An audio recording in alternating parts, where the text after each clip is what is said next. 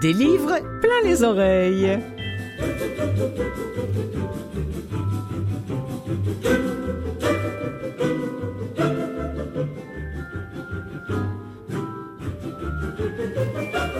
Et c'est reparti pour une nouvelle saison de l'émission des livres plein les oreilles. Moi, c'est Clotilde Sey. Et vous? Je ne sais rien de vous si ce n'est que vous devez avoir de l'intérêt ou peut-être une curiosité pour le livre audio auquel se consacre cette émission. Savez, c'est souvent comme ça que ça commence. On jette une oreille et puis hop, on se laisse prendre et finalement on ne peut plus s'en passer. Comme c'est la première de la saison, ben, je me suis dit qu'il fallait quelque chose d'un petit peu spécial. Oh, je vais pas chercher longtemps. Hein. Cet été, j'ai voyagé. J'ai voyagé comme ça faisait longtemps que je ne l'avais plus fait. Et nonobstant la petite voix écologique en moi qui me reprochait bien des choses, j'avoue, sans honte, que j'ai profité de la vie et de toutes les joies qu'elle nous apporte sous forme de voyages, de rencontres, de retrouvailles et de kilomètres. Et comme j'ai eu du mal à revenir, disons-le, je me suis dit tiens, et pourquoi ne pas refaire le voyage avec vous, en m'appuyant non pas sur des photos, ça je les garde pour moi, mais sur des livres audio. Allez, je vous emmène dans mes bagages. Le 18 juin dernier, je quittais Montréal, première destination Paris-Orly, puis le métro, un premier extrait. La voix de Laurent Deutsch, comédien et auteur du livre Métronome, l'histoire de France au rythme du métro parisien. Bon voyage.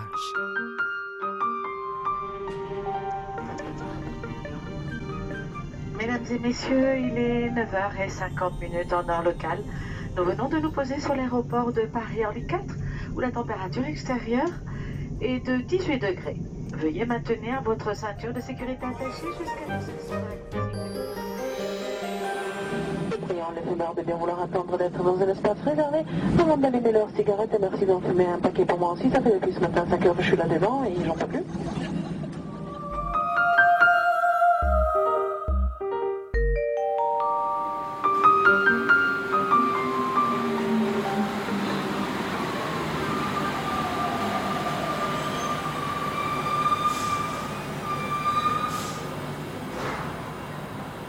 Je voudrais, avec vous, suivre les lignes du métro comme autant de fils d'Ariane.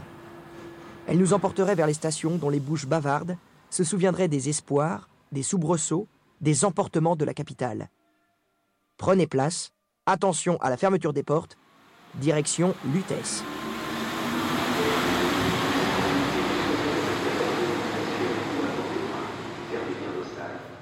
Premier siècle, Cité, le berceau de César. Vous descendez à la prochaine me demande la petite dame, d'une voix timide, tout en me poussant légèrement pour être certaine de ne pas rater sa station. Le métro freine dans un grand crissement métallique. La prochaine? Pourquoi pas? Ce serait super de commencer mon voyage par le berceau de Paris, l'île de la Cité. D'ailleurs, ce n'est peut-être pas un hasard si cette île a vraiment une forme de berceau.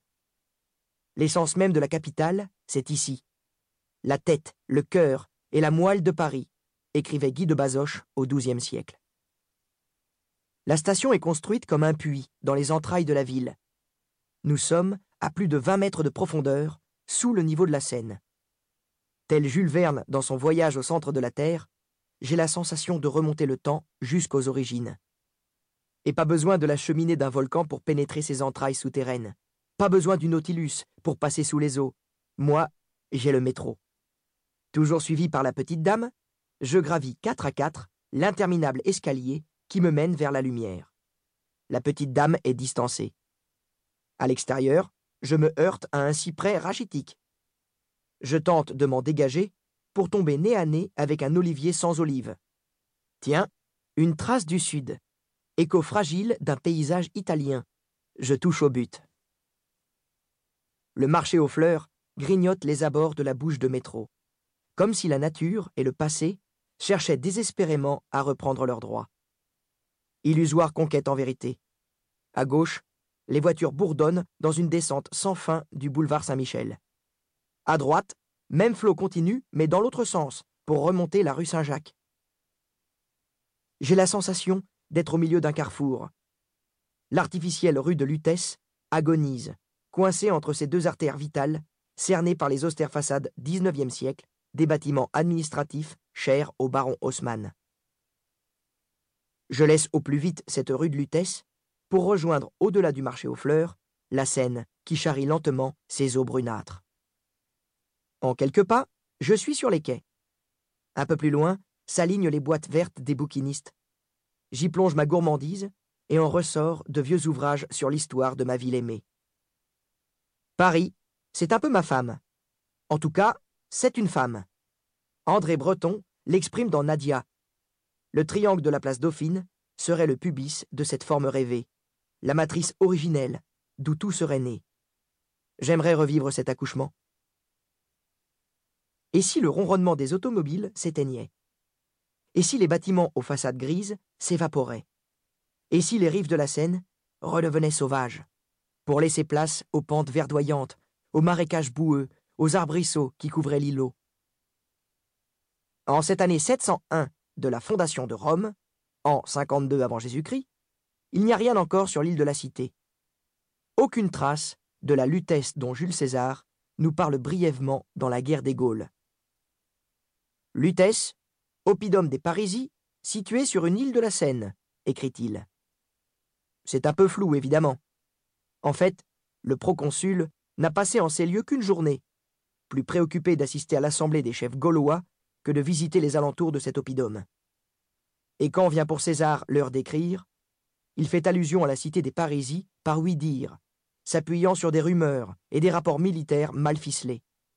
Il répète ce qu'il a entendu cafouiller par ses légionnaires, qui eux-mêmes restent assez imprécis dans leur description. C'est vrai, là où l'on s'attend à trouver la grande ville des Parisis, il n'y a rien. D'ailleurs, la future île de la Cité est encore divisée en six ou sept îlots, sur lesquels on aperçoit à peine un petit temple, quelques cahutes rondes aux toits de roseaux et une poignée de pêcheurs jetant nonchalamment leurs filets dans les eaux.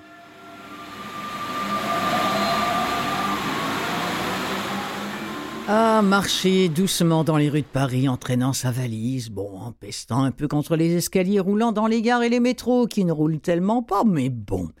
Ah, avoir le nez en l'air comme ça sur l'architecture ambiante, toujours découvrir un, coin de rue, euh, ici une fenêtre fleurie, là une façade sculptée, verdoyante. On a l'impression que chaque rue a son histoire. Alors Laurent Deutsch, encore lui, passionné par la capitale, vous l'aurez compris, euh, s'est laissé, la capitale française, s'est laissé transporter dans ces rues-là pour y découvrir une pierre par-ci, une impasse par-là, pour y découvrir l'âme de l'histoire de France et même de notre grammaire.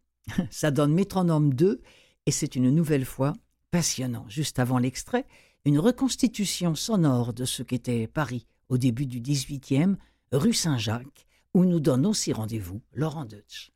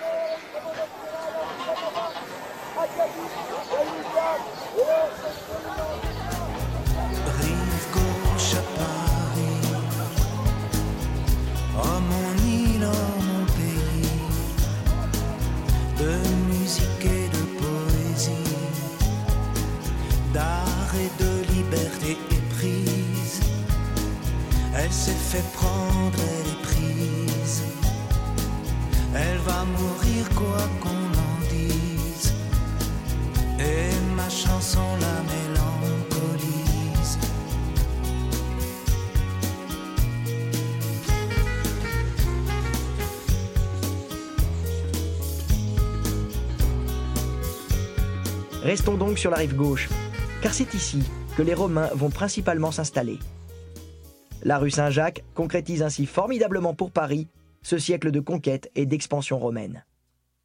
En raison du passage si vital sur la Seine, la rue s'appela longtemps rue d'Outre-Petit-Pont. La racine de la rue Saint-Jacques s'appelle d'ailleurs toujours rue du Petit Pont. 17 rue du Petit Pont, la première pierre. Comment ne pas commencer notre voyage par la plus vieille trace d'une rue parisienne? Voici, au dos de l'immeuble donnant sur Saint-Julien-le-Pauvre, une magnifique dalle du Cardo Maximus remontée contre l'église, à quelques pas de ce qui fut le plus gros nœud de circulation de la lutèce romaine. J'en avais déjà parlé ailleurs, je le sais bien, mais ici, cette dalle prend plus d'ampleur encore. C'est la pierre sur laquelle nous allons bâtir notre voyage. Le mot du quartier. Guillemet, nom masculin, signe typographique double qui sert à isoler un mot ou une phrase pour en souligner soit l'emprunt, soit la bizarrerie. En remontant la rue Saint-Jacques, en prenant à droite après le boulevard Saint-Germain, on arrive rapidement à l'angle des rues Jean de Beauvais et de Latran. À cet endroit s'élevait en 1552 une maison à l'enseigne de la grosse escritoire. Guillaume Lebé, propriétaire des lieux, était un imprimeur réputé. Habile fondeur de caractères romains, grecs et hébraïques, il se trouvait fort dépourvu quand il s'agissait de mettre en exergue typographiquement un texte cité. Il inventa donc une ponctuation qui s'ouvrait judicieusement devant la citation et se refermait à la fin. Et chacun bientôt baptisa Guillemet ces signes conçus par Guillaume. Il n'y a plus à Saint-Germain-des-Prés. Plus d'après-demain, plus d'après-midi. Il n'y a qu'aujourd'hui quand je te reverrai à Saint-Germain-des-Prés. Ce ne sera plus toi, ce ne sera plus moi il n'y a plus d'autre foi. Métronome de Paris intime, au fil de ces rues, nous étions au cœur de Saint-Germain-des-Prés avec Laurent Deutsch et avec Juliette Gréco. Me voici maintenant gare Montparnasse, dégustant un café crème et un croissant à 17 euros quand même, et j'embarque dans un train direction Biarritz, Bayonne, Saint-Jean-de-Luz, Espelette, Saint-Sébastien, bref, direction le Pays Basque et la chanson Egoac, considérée par les Basques comme la plus grande chanson basque.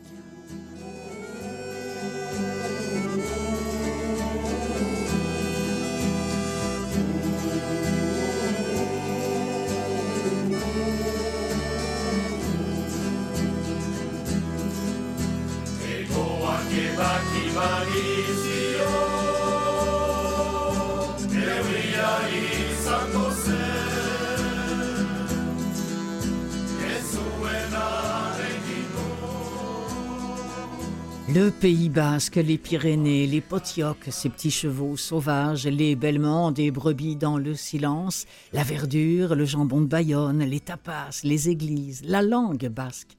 Et puis les bons copains retrouvés, et puis la mer, et puis Biarritz, sa baie, son phare, ses îlots de fraîcheur, ses terrasses, ses hydrangeaux en fleurs, ses surfeurs, ces rives de sable, autrefois le lieu de villégiature de la noblesse, emmené dans les années 1850 par la princesse Eugénie à qui Napoléon III a offert oh, un tout petit palais sur la plage, aujourd'hui un énorme hôtel de luxe, et je n'ose pas imaginer combien m'aurait coûté un café crème. Et puis Bayonne et son jambon, Espelette et son piment, San Sébastien et ses églises. Bidard et son resto sur la plage, Anglais et sa promenade qui n'en finit plus, les amis et les jolies mamans.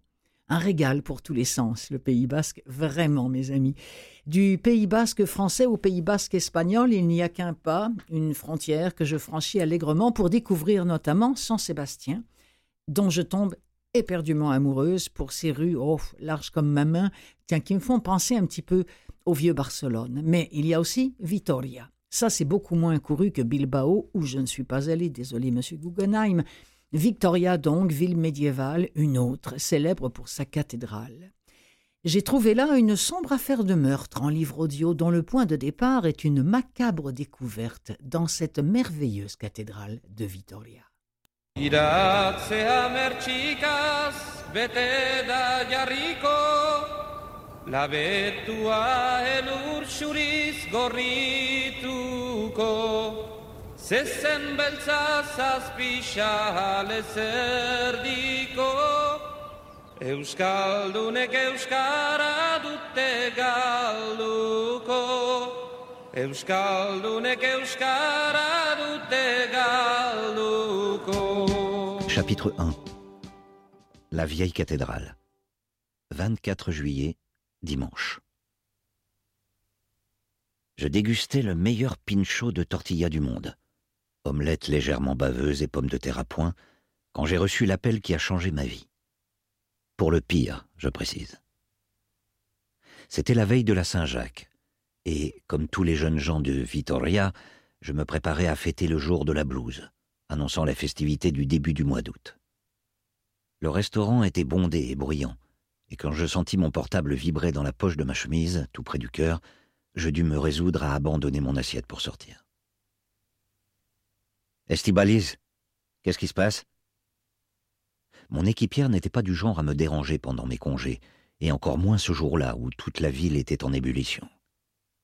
Le vacarme de la fanfare, suivi d'une foule de fêtards bondissant et chantant, m'empêcha d'abord d'entendre ce qu'Estibaliz essayait de me dire. Unai, il faut que tu viennes à la vieille cathédrale. Le ton de sa voix, cette nuance à la fois désemparée et pressante, n'était pas habituel non plus chez cette fille qui avait plus de nerfs que moi, et ce n'est pas peu dire. Je compris aussitôt qu'il était arrivé quelque chose de grave. Je tentai de m'éloigner du raffut qui enveloppait la ville et dirigeai machinalement mes pas vers le parc de la Florida. Qu'est-ce qui se passe? demandai-je, essayant d'éliminer la dernière gorgée de Riora que je n'aurais pas dû boire. Tu ne vas pas le croire, c'est exactement comme il y a vingt ans. De quoi tu parles, Esti? Des archéologues qui restaurent la cathédrale ont découvert deux corps nus dans la crypte. Un garçon et une fille, les mains posées sur les joues l'un de l'autre. Ça te rappelle quelque chose? Viens tout de suite, Unai. Elle raccrocha. Ce n'est pas possible, pensai-je. Ce n'est pas possible. Les derniers mots d'Esti, résonnant dans ma tête, et sans même prendre congé de mes amis, je me dirigeai vers la place de la Virgen Blanca. Je dépassai la porte de mon immeuble et montai jusqu'à la Correria, l'une des rues les plus anciennes de la ville médiévale. Elle était bondée, comme tout le centre-ville. Il me fallut plus d'un quart d'heure pour atteindre la place de la Buruleria, à l'arrière de la cathédrale, où j'étais censé retrouver Estibaliz. La place se nommait ainsi car elle accueillait, au XVe siècle, le marché des Buruleros, les tisserands, qui firent de la ville un passage obligé sur les routes commerciales de la péninsule. J'avançais sur le sol pavé, sous le regard préoccupé de la statue d'un Ken Follett, qui semblait anticiper la sinistre trame qui se tissait déjà autour de nous. Estibaliz Ruiz de Gaona, inspectrice comme moi à la criminelle, m'attendait. Pendue au téléphone, arpentant la place de long en large tel un lézard. Les cheveux roux au carré, elle affichait un petit mètre soixante qui avait bien failli lui interdire l'entrée dans la police, moyennant quoi, Vittoria y aurait perdu l'une de ses enquêtrices les plus brillantes et les plus têtues. L'un comme l'autre étions sacrément doués pour résoudre des affaires, un peu moins pour suivre les règles. Après quelques avertissements pour indiscipline,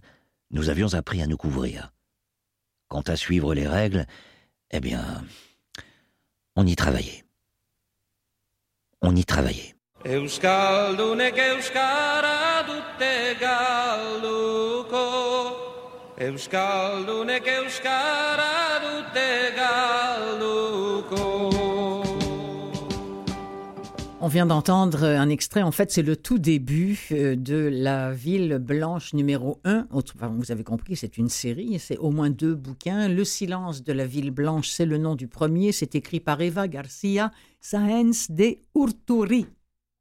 Bon, j'essaie de dire ça avec un petit peu d'accent, mais le narrateur Christophe Ebro. Non, on va l'appeler Christophe Bro, ça va être beaucoup plus facile. Le silence de la ville blanche. Ah, hum, eh, c'est sympa une histoire policière qui nous fait découvrir une ville. Alors, qui dit les Pyrénées, le Pays Basque, Saint-Jean-Pied-de-Port en France et Saint-Sébastien en, Espagne Eh bien, dit aussi et forcément Compostelle, vous me voyez venir, que je n'ai pas fait. Non, pour toutes sortes euh, de bonnes raisons. Mais c'est vrai que lorsque je croise des personnes qui ont fait un bout de ce chemin de Compostelle pour les bonnes raisons, c'est-à-dire les leurs, eh bien je m'incline et surtout je les félicite d'être allés au bout de cette volonté d'aller, parfois seul, parfois pas, sur ces chemins. Avant de vous présenter un extrait du livre audio Immortelle randonnée de Jean-Christophe Ruffin, j'ai pensé que nous replonger euh, dans l'ambiance de Compostelle avec Anne Sylvestre qui se demande, comme moi, mais euh, qu'est-ce qui vous pousse? Ce serait sans doute une bonne idée.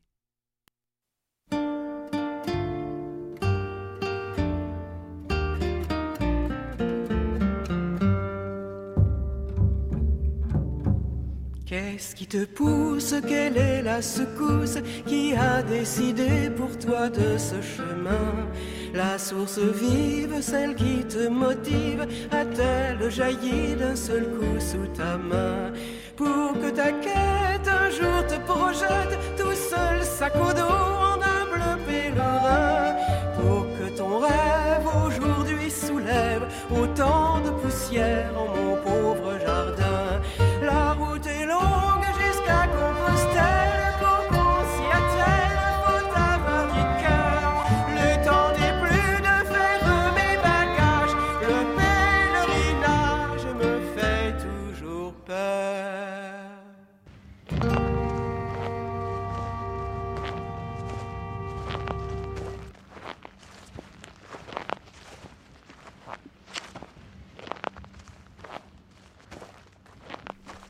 J'ai vu des marcheurs, par ailleurs prospères, faire d'interminables calculs avant de décider s'ils commanderont un sandwich pour quatre dans un bar ou s'ils feront trois kilomètres de plus pour l'acheter dans une hypothétique boulangerie.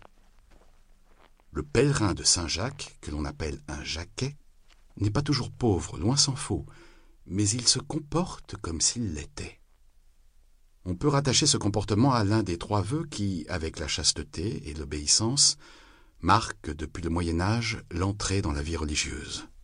On peut aussi appeler cela plus simplement de la radinerie. Quoi qu'il en soit, dès l'acquisition de la crédentiale, vous êtes invité à respecter cet usage et à vous y conformer. Que le pèlerin aille ou pas vers Dieu, c'est son affaire, il doit toujours le faire en tirant le diable par la queue. Bien sûr, vous allez aussi croiser nombre de gens qui se sont aménagés un pèlerinage de confort, d'hôtel en hôtel, d'autocar de luxe en taxi complaisant. Il est d'usage chez les jaquets de dire benoîtement Chacun fait son chemin comme il l'entend. Pourtant, il ne faut pas longtemps pour comprendre que derrière cette manifestation de tolérance se cache le solide mépris du vrai pèlerin pour le faux. Le vrai se reconnaît à ce qu'il dépense le moins possible. Certes, il peut arriver au vrai pèlerin, faute d'alternative, parce qu'il est malade ou que les refuges sont pleins, de devoir descendre dans un hôtel, modeste si possible, et de voisiner avec des voyageurs de luxe. Comptez néanmoins sur lui pour marquer sa différence, par exemple en mangeant tous les bonbons imprudemment placés dans une soucoupe à la réception. Ignorant encore ses usages, je commis mon premier impair. Je pris royalement l'adhésion avec bulletin et surtout je laissai entendre que trois euros de plus n'était pas une affaire. Le permanencier me remercia au nom de l'association, mais un fin sourire montrait assez qu'il me prenait un peu en pitié. Pardonnez-lui, Seigneur, il ne sait pas encore ce qu'il fait. La crédentiale, que remet l'association des amis de Saint-Jacques, est un bout de carton jaunâtre qui se déplie en accordéon. À vrai dire, elle ne paie pas de mine, et le futur supposé pèlerin rigole en rentrant chez lui. Ce document sur un papier sans doute recyclé trois fois, avec ses gros carreaux destinés à recueillir les tampons à chaque étape, n'a vraiment pas l'air très sérieux. Mais il en va de la crédentiale comme du reste. On ne mesure sa valeur que sur le chemin. Lorsqu'on l'a fourré dans son sac cent fois, qu'on en a sorti trempé par une pluie d'orage, et qu'il a fallu la faire sécher sur un introuvable radiateur, lorsqu'on a craint de l'avoir perdue et qu'on l'a fébrilement cherchée sous l'œil soupçonneux d'un tenancier d'auberge, lorsqu'au terme d'étapes épuisantes on l'a posée victorieux sur le bureau d'un employé d'office du tourisme qui, d'un air dégoûté, l'a effleuré de son tampon officiel en craignant manifestement de le souiller, lorsqu'arrivé à Compostelle, on l'a déplié fièrement devant le représentant de la mairie pour qu'il rédige en latin votre certificat de pèlerinage, on mesure le prix de cette relique. Au retour, la crédentiale figure parmi les objets rescapés du chemin et qui portent les traces de cette épreuve. Sans que la comparaison ait évidemment la moindre valeur, je dirais que ma crédentiale froissée, tachée et passée au soleil me fait penser à ces bouts de papier que mon grand-père avait ramenés de captivité. Bons de nourriture ou d'infirmerie, il devait avoir, pour le déporter, une infinie valeur et j'imagine avec quel soin il les conservait sur lui. La différence avec le chemin est que Compostelle n'est pas une punition, mais une épreuve volontaire. C'est du moins ce que l'on croit, bien que cette opinion soit rapidement contredite par l'expérience. Quiconque marche sur le chemin finit tôt ou tard par penser qu'il y a été condamné. Que ce soit par lui-même ne change rien. Les sanctions que l'on s'impose n'ont pas moins de rigueur, souvent, que celles qu'inflige la société. On part pour Saint-Jacques avec l'idée de liberté, et bientôt on se retrouve, parmi les autres, un simple bagnard de Compostelle. Sale, épuisé, contraint de porter sa charge par tous les temps, le forçat du chemin connaît les joies de la fraternité, à l'image des prisonniers.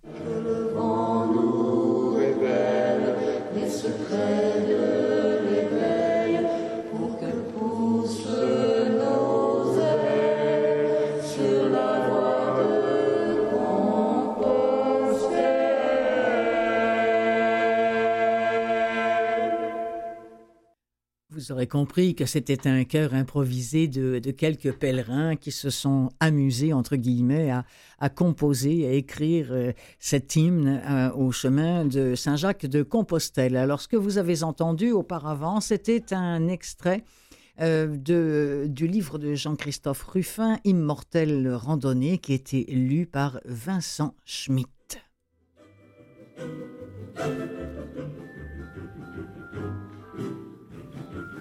Alors voilà pour le début du voyage qui nous a euh, emmenés de, Montréal à Paris et de Paris au Pays Basque. J'ai adoré vraiment cet endroit et puisque j'ai un petit peu de, temps, je voudrais revenir sur mon très court séjour à Saint-Jean-Pied-de-Port, où vraiment se croisent et se recroisent la plupart des, pèlerins qui font le chemin et euh, de voir ces gens, euh, euh, certains avec la peau brunie, mais beaucoup d'autres avaient été rouges comme des écrevisses parce que marcher comme ça sous le soleil, vraiment, je ne savais pas quoi en penser. Et puis de les voir marcher avec ces gros souliers comme ça. Et puis voir toutes ces boutiques qui vendent toutes sortes de bébelles pour les pèlerins, alors que la plupart, finalement, un vrai pèlerin, ça marche avec un bâton. Mais c'est un peu fini quand même tout ce temps-là, mais peu importe, je ne veux pas juger. Comme je le disais, je pense que tout le monde a ses bonnes raisons pour faire Compostelle et moi j'ai mes bonnes raisons pour ne pas faire Compostelle, surtout la santé. Alors bravo à vous qui êtes en mesure de le faire et je vous propose de retourner. On va poursuivre le voyage tout de suite après la petite pause qui s'impose. C'est l'émission de Livres plein les oreilles. C'est animé et réalisé pour vous par Clotilde Sey.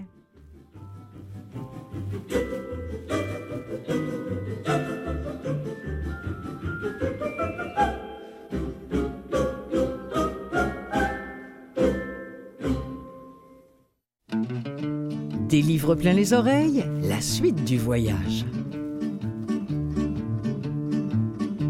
Au marché de Brive-la-Gaillarde, à propos de bottes d'oignons, quelques douzaines de gaillardes se crêpaient un jour le chignon. À pied, à cheval, en voiture, les gendarmes mal inspirés vinrent pour tenter l'aventure d'interrompre les chauffourées sous tous les cieux, sans vergogne, c'est un usage bien établi. Dès qu'il s'agit de rosser les cognes, tout le monde se réconcilie. Ces furies perdant toute mesure se ruèrent sur les guignols et donnèrent, je vous l'assure, un spectacle assez croquignol voyant ces braves Pandores être à deux doigts de succomber, moi je bichais car je les adore, sous la forme de Maccabée, de la mansarde où je réside. J'excitais les farouches bras des mégères gendarmicides en criant hip hip pourra frénétique, l'une d'elles attache le vieux maréchal des logis et lui fait crier mort aux vaches, mort aux lois, vive l'anarchie. Une autre fourre avec rudesse le crâne d'un de ses lourdeaux entre ses gigantesques fesses qu'elle serre comme un étau jugeant enfin que leurs victimes avaient eu leur compte en ces furies comme outrage ultime, en retournant à leurs oignons, ces furies à peine si j'ose le dire tellement c'est bas, leur aurait même coupé les choses, par bonheur ils n'en avaient pas, leur aurait même coupé les choses, par bonheur ils n'en avaient pas difficile de ne pas se chanter en boucle cette chanson dans le train qui m'emmène de Biarritz à Brive-la-Gaillarde, où a eu lieu cette jouissive hécatombe de Monsieur Georges Brassens. Ah, la Corrèze, puisque c'est là que je vais. La Corrèze, c'est le pays vert. Pas encore vraiment le sud, mais presque. L'accent d'ailleurs nous le rappelle. On est au pays du foie gras. Après tout, on est limitrophe, on est juste à côté du Périgord. Les meilleurs pains de France, les fenêtres en ogive, les, les églises médiévales presque dans chaque village, les toits de lauze magnifiques faits de schiste et taillés en écailles. Mais la Corrèze, pour moi, c'est aussi mais beaucoup le pays de l'amitié, puisque j'y retrouve, quand je le peux, des amis de 40 ans. Ben, quand je dis 40 ans, ils en ont un peu plus comme moi, mais ça fait 40 ans qu'on célèbre notre amitié ensemble en faisant ripaille. On chante des chansons québécoises parce que oui, mes amis corésiens vénèrent le Québec. Nous buvons des Bordeaux et des rosés de rêve. Nous marchons au rythme des moutons du coin qui nous procurent des couvertures de mohair. La Corrèze, c'est aussi un pays de résistance pendant la guerre. Le maquis du Limousin s'est fait connaître par ses actions dès 1942. Les actes de, sabotage, d'ailleurs, dont ils sont à l'origine, donnent lieu à une véritable traque de la part de la Gestapo. Parmi eux, on peut citer euh, André Malraux, Louis Aragon, qui se sont battus. Et qu'importe, le combat continue au cœur de la Corrèze, même si on a la Gestapo aux fesses, il faut chasser, il faut bouter, il faut, il faut stopper les Allemands et les bouter hors de France. Alors c'est un peu la trame d'un livre que j'ai trouvé, que je n'ai pas lu, je vous le dis, mais dont je suis convaincu qu'au-delà des prouesses historiques qu'il raconte de la part de ces hommes et de ces femmes, ces héros, dans l'ombre, eh bien c'est aussi une bonne façon de nous faire découvrir cette autre région irrésistible du territoire français, notamment ce château de Castelfranc qui abrita des artistes résistants pendant la guerre. Là, on fait la connaissance avec Julien qui fait face à un choix, extrait de Un château rose en Corrèze. Ici Londres. Veuillez écouter tout d'abord quelques messages personnels. Gabriel garde l'anonyme.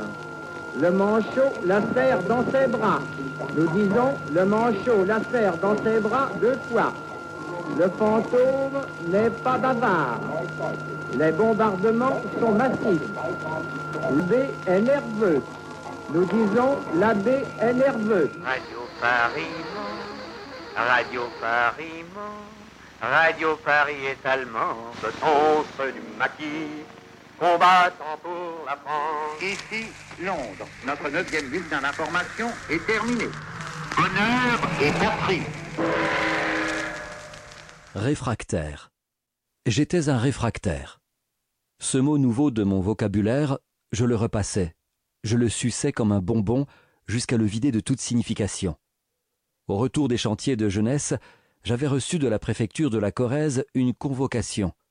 Le Grand Reich, puissant et généreux, m'offrait une chance de participer à l'instauration d'un ordre nouveau, en travaillant sur la côte atlantique à la construction d'une sorte de muraille de Chine, avec, en arrière-plan, la perspective de défendre les valeurs de l'Occident arien contre les Juifs, le capitalisme et le communisme. Cette proposition me laissa perplexe. J'étais à un âge où, Lorsque souffle le vent de l'aventure, on se sent pousser des ailes, mais la contrepartie impliquait des incertitudes et des dangers auxquels je n'étais pas préparé. Je montrai ce document à mon père, dans l'atelier de menuiserie où je faisais mon apprentissage. Il écarta d'un revers de main les copeaux qui recouvraient son établi, chaussa ses petites lunettes cerclées de fer et se pencha pour lire. Si tu acceptes de travailler pour les Boches, tu ne remettras plus les pieds dans cette maison. Souviens-toi qu'en quatorze j'étais à Verdun. Cet anathème paternel me bouleversa. Dans le silence qui suivit, jamais le tic-tac de la comptoise ne me parut aussi oppressant, comme si elle martelait les derniers instants de ma vie passée. Mon père ajouta d'un ton péremptoire. Si tu refuses de répondre à cette convocation, sache que tu ne risqueras rien, parce qu'on ne te trouvera pas. Ta mère va préparer ton baluchon et tu fileras dès demain. Ton oncle et ta tante des Mazières se feront un devoir de t'héberger. Si tu décides d'entrer dans la résistance, tu auras ma bénédiction. Toi qui rêves toujours d'aventure, tu seras servi. C'est ainsi qu'un matin de juillet, mon barda sur le porte-bagages de mon vélo, je partis pour les Mazières, lieu de ma proscription volontaire. En pédalant par des raccourcis, à l'écart des itinéraires trop fréquentés où je risquais de mauvaises rencontres, je me sentais plus nu et plus démuni que Job sur son fumier. Mais mon esprit d'adolescent attardé, palpitant d'idées généreuses, brassait tout un attirail de fantasmes liés à cette Robinsonade en pleine nature, à l'héroïsme, au sacrifice patriotique. Ici Londres. C'était un extrait de Un château rose en Corrèze de Michel Payamor, narrateur Cyril à la bouvette. Là, permettez-moi un petit moment d'émotion. Parce qu'au moment où je suis dans le train, je viens de quitter la Corrèze, je remonte vers la Bretagne, je suis loin d'imaginer que l'une des amies avec qui je passais une délicieuse soirée en Corrèze allait nous quitter exactement un mois après mon passage. Mais là, je suis tout au retrouvailles avec un autre ami, un breton qui a fait et fait encore dans la chanson en ce moment. Et je me suis souvenu de cette chanson-là parce qu'elle me semblait, en tout cas elle me semble maintenant tout à fait appropriée. Il l'a écrite et composée. Il s'appelle Gérard Quito.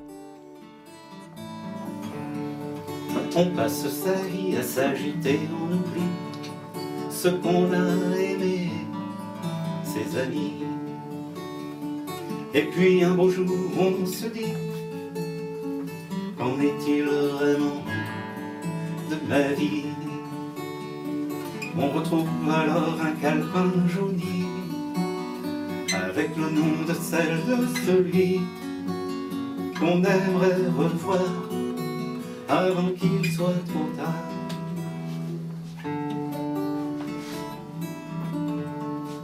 C'est comme ça qu'un jour mon copain de l'Andou j'ai su que ton cœur n'avait pas tenu le coup. À quelques mois près, c'est idiot. J'aurais vu ton rêve, ton bateau, la Bretagne au vent de ton absence se fige à notre adolescence. Tristement confus, je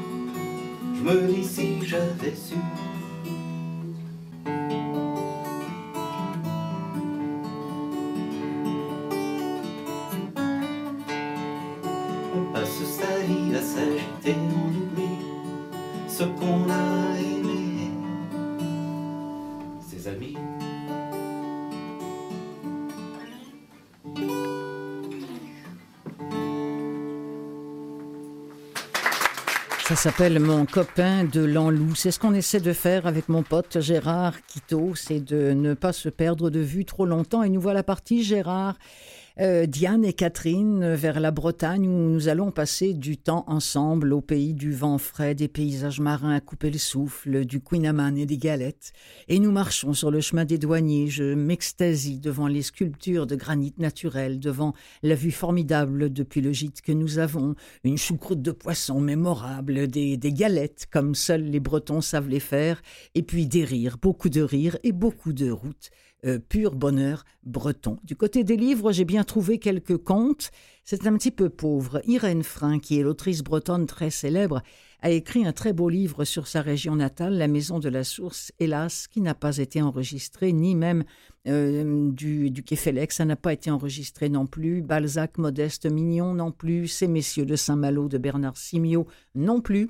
Ou encore Un hiver en Bretagne de Michel Lebris. Alors tout ça, n'est pas enregistré. Même Maigret en Bretagne, tiens, n'existe pas en audio. Tiens, Maigret, faudrait bien que je parle des 120 ans de Simenon, moi. Bon, bref.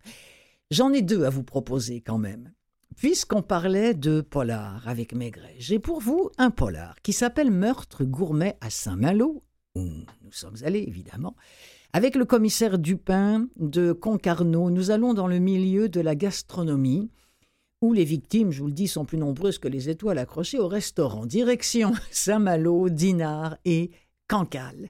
L'extrait présente beaucoup plus d'attrait géographique et gustatif que policier, mais si vous lisez le bouquin, je vous garantis, il y en a des morts. Extrait de Meurtre gourmet à Saint-Malo de Jean-Luc Banalec et Pierre Malherbet, lu par Pierre Lognier.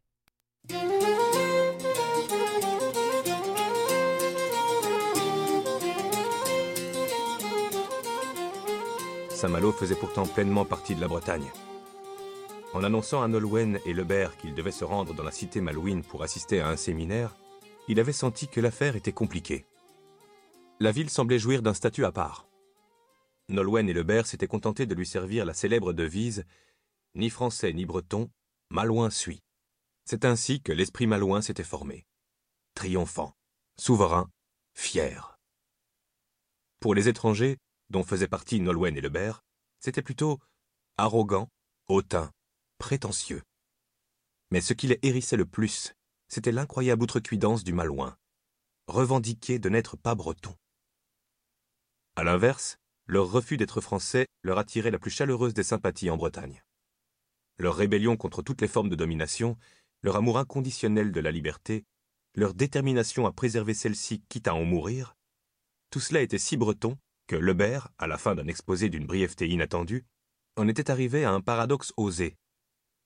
Saint-Malo, précisément par son refus d'être bretonne, était une ville tout ce qu'il y a de plus bretonne, et même originellement bretonne.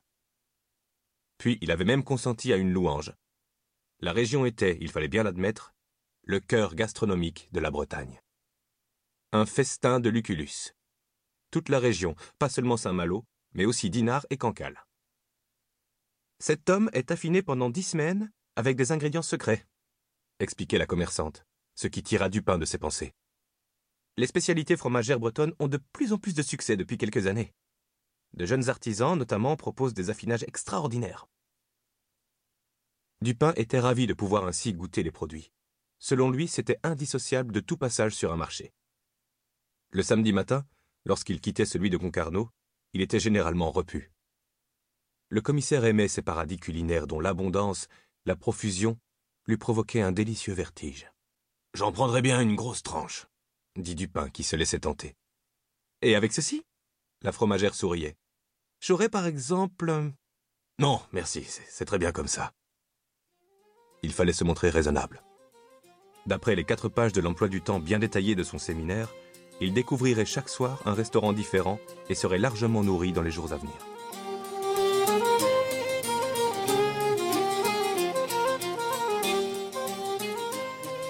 Oui, je vous le disais, hein, pas de meurtre au moment où je vous présente ce bouquin, mais une balade à Saint-Malo, et pas seulement d'ailleurs qu'à Saint-Malo, en Bretagne. Lisez ce bouquin-là si vous avez envie de la faire, cette euh, promenade-là. Meurtre gourmet à Saint-Malo. Il y a un autre livre que je souhaite euh, vraiment ardemment que vous vous procuriez euh, en audio ou, sur papier, mais c'est Entre ciel et loup. Loup, L-O-U, c'est de Lorraine Fouché. Nous sommes à l'île de Groix, en Bretagne, où un couple a ses habitudes, ils y vont régulièrement. Mais cette année-là, juste avant un nouveau départ, pour le pays breton, Loup meurt. Lui reste le veuf, seul et se retrouve entre ciel et loup. C'est un très très beau texte et une très très belle lecture. Je pense qu'elle est de Patrick Deschamps parce qu'ils sont plusieurs lecteurs, à moins que ce soit Frédéric Mault. Comme je ne sais pas, je cite les deux, Entre ciel et loup de Lorraine Fouché. Tu es parti à la bonne date. Tu as droit à une vraie messe. La chorale de la Cléenne chante Audite s'il était de Michael Pretorius. C'est chamboulant et intense. J'ai une faim de loup de marin, de loup de mer. Une fin de loup, puisque c'est ton prénom. J'ai envie de toi et de notre crêpe camembert caramel au beurre salé. J'ai le cœur gros, le comble pour un cardiologue. Je suis mal rasé. Je n'ai pas ciré mes souliers. Ma belle-fille Alban est choquée que je porte mon chandail turquoise. Tu me l'as offert pour notre dernier anniversaire de mariage. C'est moi le veuf qu'on me foute la paix. J'ai toujours un pull posé sur les épaules, c'est ma marque de fabrique. Le confrère qui dirige maintenant mon service de cardio s'est déplacé par politesse. Je n'ai jamais pu le piffer. J'ai pris ma retraite tôt, il y a deux ans, pour profiter enfin de la vie avec toi. Tu viens de me poser un lapin monstrueux, Lou. Tu t'es envolé dans la nuit de samedi à dimanche, au passage de l'heure d'été à l'heure d'hiver. À trois heures du matin, les Français ont reculé leur montre d'une heure. En ultime pied de nez, tu as rendu ton dernier soupir à cet instant précis. L'infirmière faisait sa ronde. Chez nous en Bretagne, l'encou, le passeur des morts, vient chercher leurs âmes dans sa charrette grinçante. Tu lui as dit quoi? Recule ta montre, sinon tu vas te planter. Nous sortons sur la place par la grande porte du parvis. Le soleil d'automne éclaire le ton qui trône en haut de la flèche de l'église. Partout ailleurs en France, il y a des coques sur les clochers, mais ici, c'est une île de marins, le premier port tonnier de France au début du XXe siècle. Nous n'avons pas de funérarium dans l'île. Le client manque. Le cortège contourne l'église pour se diriger à pied vers le cimetière. J'emprunte ce chemin tous les jours, mais exceptionnellement, je ne m'arrête pas pour boire un café au Triskel. Je n'ai aucun journal sous le bras. J'ai le cœur déchiqueté et l'âme écrabouillée. Tu croyais au Dieu de ton père? Je crois au Dieu des marins. Il m'a lâché. Je fais naufrage sur le plancher des vaches. Je me noie de chagrin sans avoir pris la mer.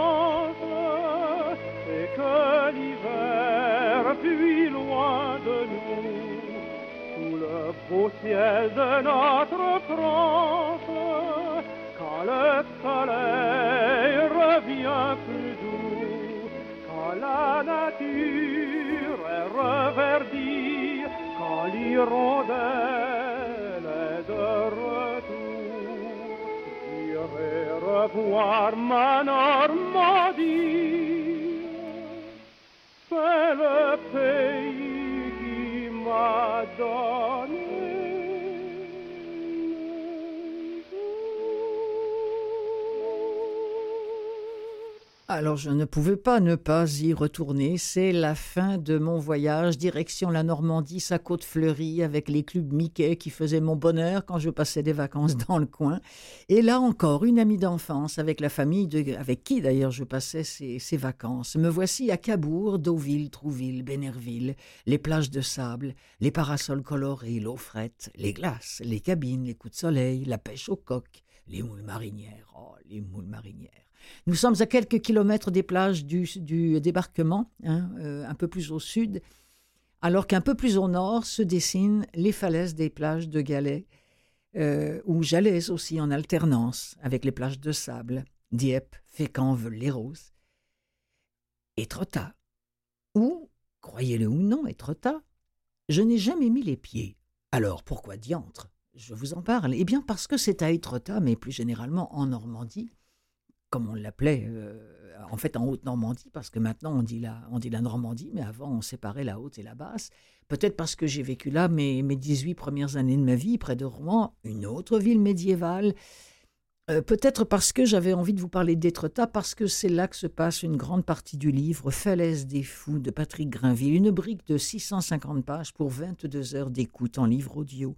On y suit un jeune Normand qui va vivre intensément l'invention de l'impressionnisme, sous le regard d'un homme qui peint et repeint sans cesse les falaises si friables d'Étretat. D'ailleurs, en janvier dernier, l'arche de Tilleul s'est effondrée. Je parle d'un certain Monet. Il va découvrir tout cela euh, avec deux femmes, deux amantes, Mathilde, une bourgeoise, et Anna, une passionnée culturellement, qui l'initie à cette effervescence menée par Monet. Euh, présent de, bout en bout d'ailleurs, hein, mais aussi Courbet, Boudin, Degas, Flaubert, Hugo, Maupassant. Imaginez, c'est avec tous ces gens qu'on marche sur ces falaises d'Étretat. Mais pas qu'à Étretat d'ailleurs, parce qu'on passe dans cet énorme bouquin de la débâcle de la guerre de 1870 à la découverte de New York. Mais oui. Et puis en passant par là, tiens, pourquoi pas l'affaire Dreyfus et la Grande Guerre. Un livre vraiment complet, touffu, dense, euh, sur le plan littéraire, c'est un vrai régal. Dans l'extrait qui suit, nous sommes avec le narrateur du livre, ce jeune homme qui découvre tout ça, et Monet, le peintre.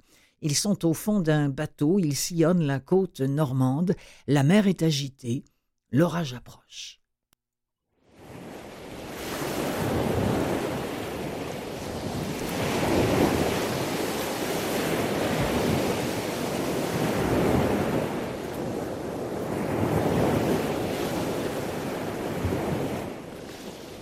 Au-delà, mon passager mesurait la fuite des éminences de Cray vers le nord et l'aiguille de Belleval qu'on distinguait au loin. Je laissais dériver un peu le bateau pour favoriser la contemplation. Au bout d'un moment, je pris le cap inverse. L'étrave coupant à bon souffle d'ouest dont Monet respirait le parfum iodé, tandis que je tirais des bords et louvoyais dans les éclats du clapotis. La falaise d'aval s'allumait. Le trou à l'homme perforait la masse crayeuse de sa grosse caverne noire.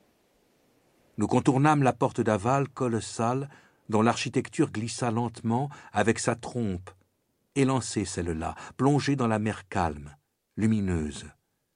L'aiguille se dressa de ses soixante-dix mètres, feuilletée de linéaments réguliers de craie de silex. Monet suivait des yeux le pivotement du menhir majestueux. Les têtes des trois demoiselles pointaient, agglutinées de curiosité devant ce divin phallus. L'éventail abrupt de la valeuse verte de Jambourg s'ouvrait entre deux espèces de poternes. Nous devions un beau jour, Monet et moi, descendre dans ce gouffre par un apic et un escalier de vertige.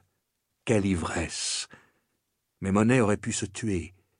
Il frôla l'anéantissement une autre fois, quand la déferlante marée le surprit. Mourir sur le motif, comme Molière. L'orage montait, encore délimité dans le ciel clair. Mais soudain, il se diffusa en nuée plus large. Une bourrasque brutale éclata. Mon voilier fit un bond sur la vague hérissée. Monet, d'un mouvement véloce, rattrapa son chapeau de justesse. Je lui demandai si ça allait. D'une voix forte, il me répondit. J'ai passé mon enfance au Havre. J'aime la mer et les bateaux.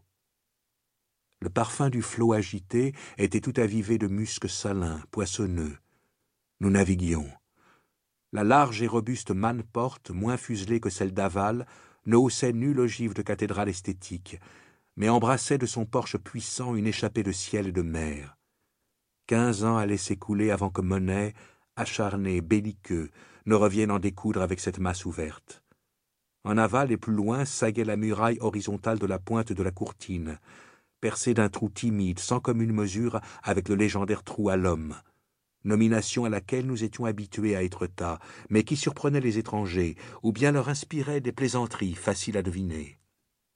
Monet n'était pas une de ces natures souples et rieuses. À vrai dire, moi non plus à l'époque. Précédant la courtine, les cataractes des grandes pisseuses giclaient sur des fonds de mousse, de calcaire aux innombrables nuances, ocre roux, blond. Ce terme de pisseuse amusait le même public bon enfant. Enfin, au-delà, la perspective des parois claires s'étirait vers Antiphère, dont, cette fois, le nom tranchant et apocalyptique coupait le sifflet aux humoristes. Des mouettes criaient, étincelaient, comme aspirées dans un tourbillon de vent et de lumière mouillée. Au cœur de cette volée furieuse, Monet, ébloui, ne parlait toujours pas. Moi non plus. Soudain, une nouvelle rafale précipita un paquet d'écume sur le peintre surpris. Il examina ses mains criblées de cristaux de mer, et un sourire s'esquissa sur son visage sérieux, tandis qu'il s'essuyait les doigts dans ses paletots. C'était un homme robuste de moins de trente ans, dont la barbe noire et drue, les cheveux abondants, avaient tendance à boucler je gagnai le large. Sur le déploiement de toute la falaise de ces trois arches à perte de vue, Monet dardait son regard noir, aigu, de corsaire de la couleur. Le vent forcit, la vision se brouilla, le coup de grêle nous prit de plein fouet. Le grain glacé crépitait, criblait le bateau de sa mitraille immaculée. Mais l'averse s'arrêta. La barbe de Monet avait un peu blanchi, et ses manteaux semblaient ceux d'un trappeur sous la neige de l'Alaska. Il écarquilla le regard dans l'étonnement de cette brève phosphorescence qui nous transfigurait. Étions-nous déjà les vieillards de la fin du voyage? Alors le blanc de la cornée donna à ses yeux une expression légèrement anxieuse qui le rendit émouvant et beau. Cette angoisse, j'ignorais encore que ce serait le trait de sa vitalité créatrice.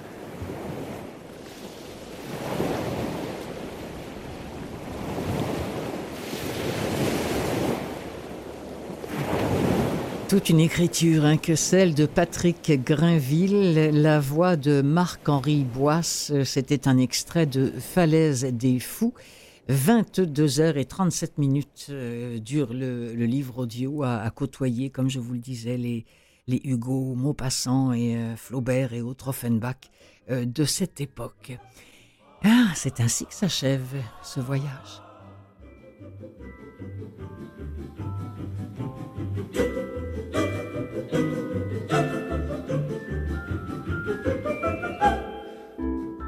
Je voudrais remercier, euh, profiter que j'ai cette tribune pour vous remercier, vous, d'être là, mais remercier tous les amis qui m'ont accueilli du sud au nord de, la France en juin-juillet.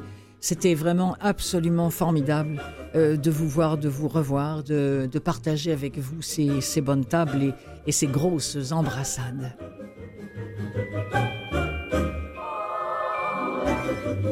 C'est donc la fin du voyage, mais euh, c'est la fin du voyage pour aujourd'hui. Euh, je vous donne rendez-vous la semaine prochaine, bien sûr. Et puis, je, salue mon ami euh, qui est en face de moi, Mathieu Tessier, qui est à la technique. C'est Clotilde Sey qui vous souhaite une belle journée, une belle semaine et à la semaine prochaine.